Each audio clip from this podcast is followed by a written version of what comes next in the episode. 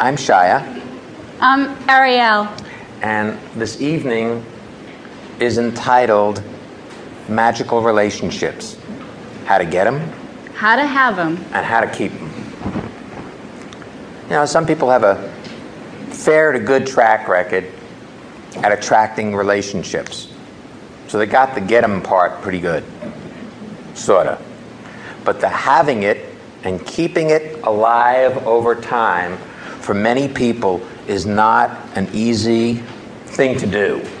It's just not easy for some of us.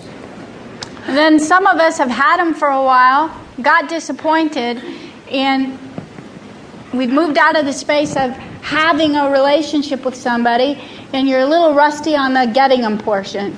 So we're going to address all different aspects of relationship. Well, first off, let's take a survey. How many people here have read any kind of self help book? Raise your hand. Good, now you can set your hands down. That was about 90%. Uh, have done any kind of seminar to change, fix, or improve your life? Please raise your hand. Ha- good, thank you. How come you didn't raise your hand? I haven't done a seminar to change, fix. I forgot what the third Or one improve was. your life. Or improve my life. You I've don't remember. You don't remember who you were when we first met you. That's true.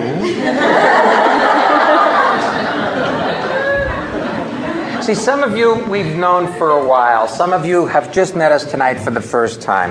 This is what I promise you for tonight. We will not try to change you. We will not try to fix you. We will not try to give you a new, better system or ideology as to how to live your life. We think you know what's best for you, except you may have forgotten that.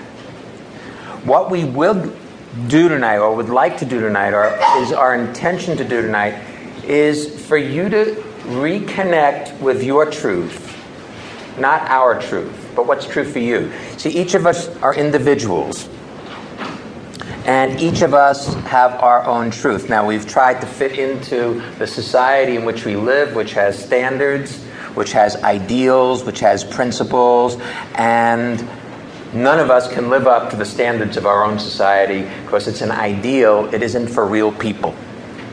Each person is different, and each person has to discover what their truth is, especially in this day and age. See, there was a time when we all lived in a tribal society or similar to tribal societies, small villages.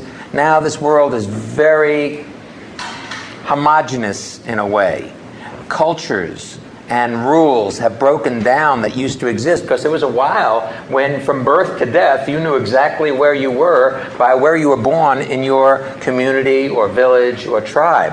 That doesn't exist anymore so people have to discover their truth and what's true for them.